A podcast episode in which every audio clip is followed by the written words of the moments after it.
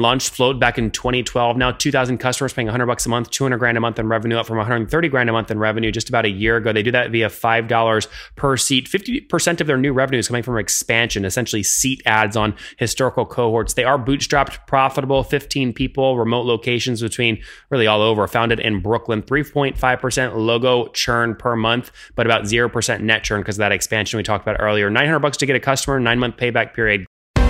This is the Top Entrepreneurs Podcast, where founders share how they started their companies and got filthy rich or crash and burn.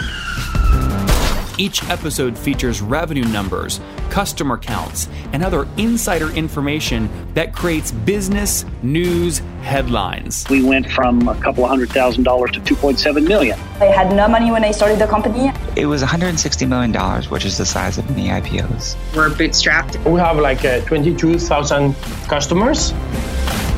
With over 5 million downloads in a very short amount of time, major outlets like Inc. are calling us the fastest growing business show on iTunes.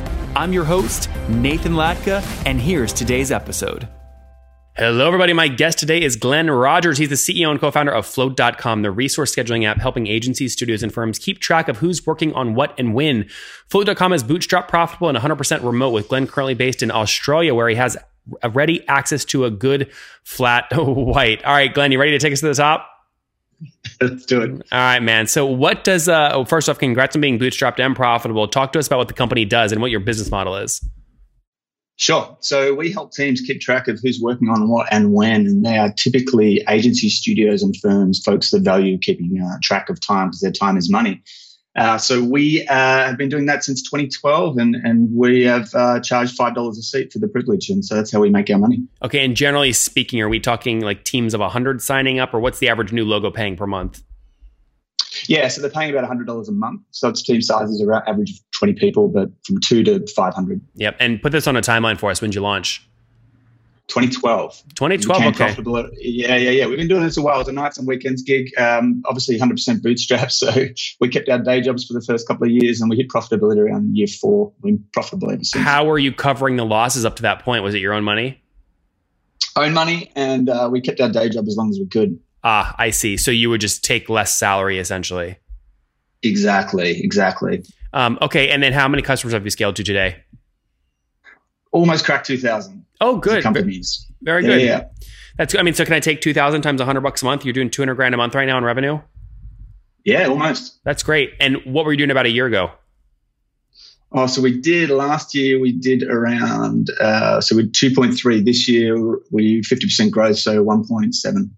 Okay, so just to be clear, like this month, we're January 2019, you're doing $200,000 a month. If I go back to January 2018, you're saying you were doing about $130,000 a month?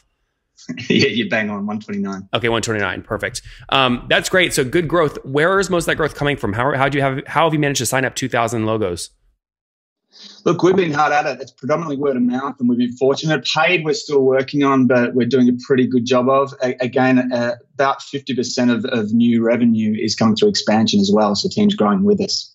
50% of new revenue is coming from expansion. They're adding a number of seats or some other expansion revenue? Number of seats. We have a single product, so it's all new seats. Okay, so you don't have any feature-based upselling, and there's no usage-based upselling, like number of resources managed or anything like that? No, we're keeping it simple deliberately for both our team size and for the product. So for someone paying you $100 a month in year 1, you're saying they're probably going to expand to about $150 a month in year 2? Typically, yes. Yep. Add 2 or 3 seats? Exactly. That's great. Interesting. Do you have anyone driving that on your team, like a customer success rep or an inside sales rep, or no?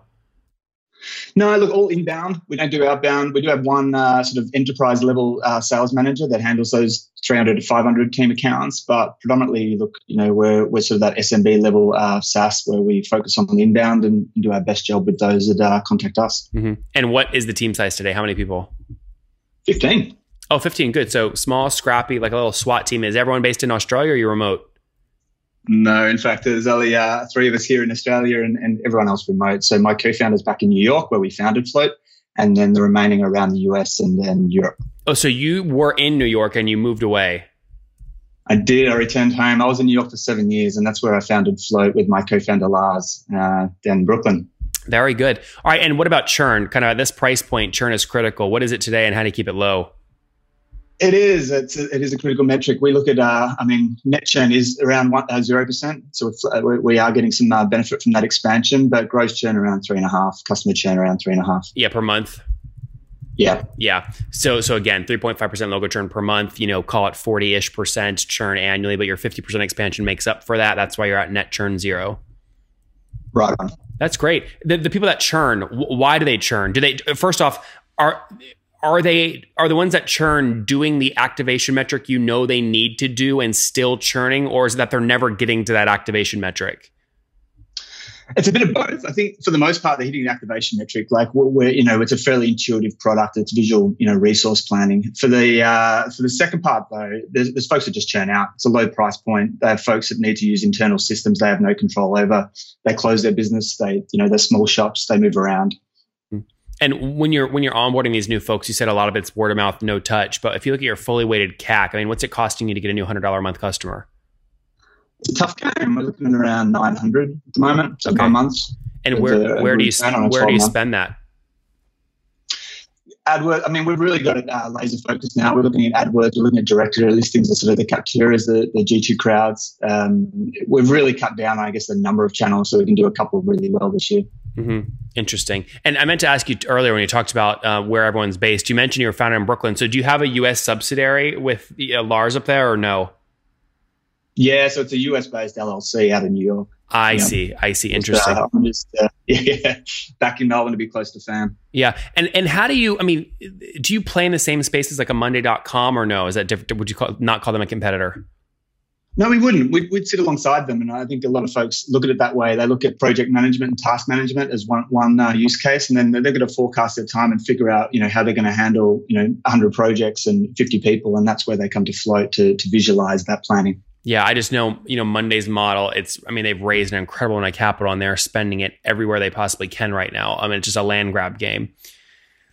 They certainly are. And look, I look at the data and I look at why our folks are choosing us. And it's because we're pure play. We do one thing really, really well. And they'll continue to do that if we do that and we do our job. Any plans to raise capital? No need. We're profitable. We're happy. We've got a great team. We're growing when we need to grow and we're hiring when we need to hire. I'll be devil's advocate for a second. If and you're confident in your cohort data and it is $900 to get a new customer, let's say you could spend $1 million in that channel today. You have to wait 9 months to get that money back. So you could effectively spend capital in that channel if you had it to drive additional growth. You've chosen not to raise capital though. Why not? We're comfortable. We're profitable. We're happy. I'm taking home a decent amount of cash, and so are our team members. Look. We feel our point of difference is defendable, and we think our business is defendable. We'll continue to make decisions where we need to make decisions, whether it's raising more, if we need to raise more. I am still finding, just given the percentage of customers that find us, say 70% plus word of mouth, that putting more fire under paid right now isn't the most exciting move for us. Mm-hmm. Got it. Makes good sense. So, when you said you're profitable, when you have cash left over at the end of the month, where do you put it? Investing in growth. So we're still very much in growth mode. We're looking to hire more great engineers, more great team members to continue growing. I'd love to double our team in the next 12 months. And how aggressive are you doing that? Will you drive to a point where you're burning capital and then let revenue catch up, or will you get a revenue cushion first and then hire up to revenue? No, probably the former. We're looking to more aggressively grow this year. And that hasn't always been the case, but now we're seeing a bit more of a predictable engine. We're starting to really get behind that and get ahead of it. Yeah. Would you guys ever consider using something that's not VC to drive growth? Something like non-dilutive, like venture debt or something like that, or no? Some things like that are more interesting to me. Again, someone writing us a check isn't interesting to me. And I think if we had the right partners and the right relationship, yes, those kind of things make more sense. Glenn, are you just an equity control freak? You don't want to give up any? Control freak makes it sound like a dirty word. There's nothing, by the way, I'm doing that I'm saying it like that way on purpose, but there's nothing wrong with that, by the way. No, I don't think there's anything wrong with running a profitable, healthy, happy business. No, that wasn't my question. That was not my question. I agree with you there. My question was on the equity. Are you guys hypersensitive to that? And you really just want to hold on to that control? Oh, now we're profitable. I think it's a different conversation, right? Like, ask me 5 years ago, that would have been a very different question. I would have been a lot more comfortable. But, now we have a lot more comfort and a lot more leverage. Yeah. How do you ever do an exercise where you try and manage the opportunity cost of not spending more or not driving growth faster because you haven't raised or you don't have additional capital behind you? Oh, look, we look at the numbers in front of us. I mean, yes, there's always that question mark of, could we accelerate faster? And we always balance that and figure out, what's the right move at the right time. And for now, it just doesn't make sense for us. And I just think it's so difficult to calculate opportunity cost. That's what I'm asking, really. I think most entrepreneurs make this mistake. It's not a mistake, honestly. It's just a white area. It's just an area that's an unknown, which is how do you quantify opportunity cost, the what ifs?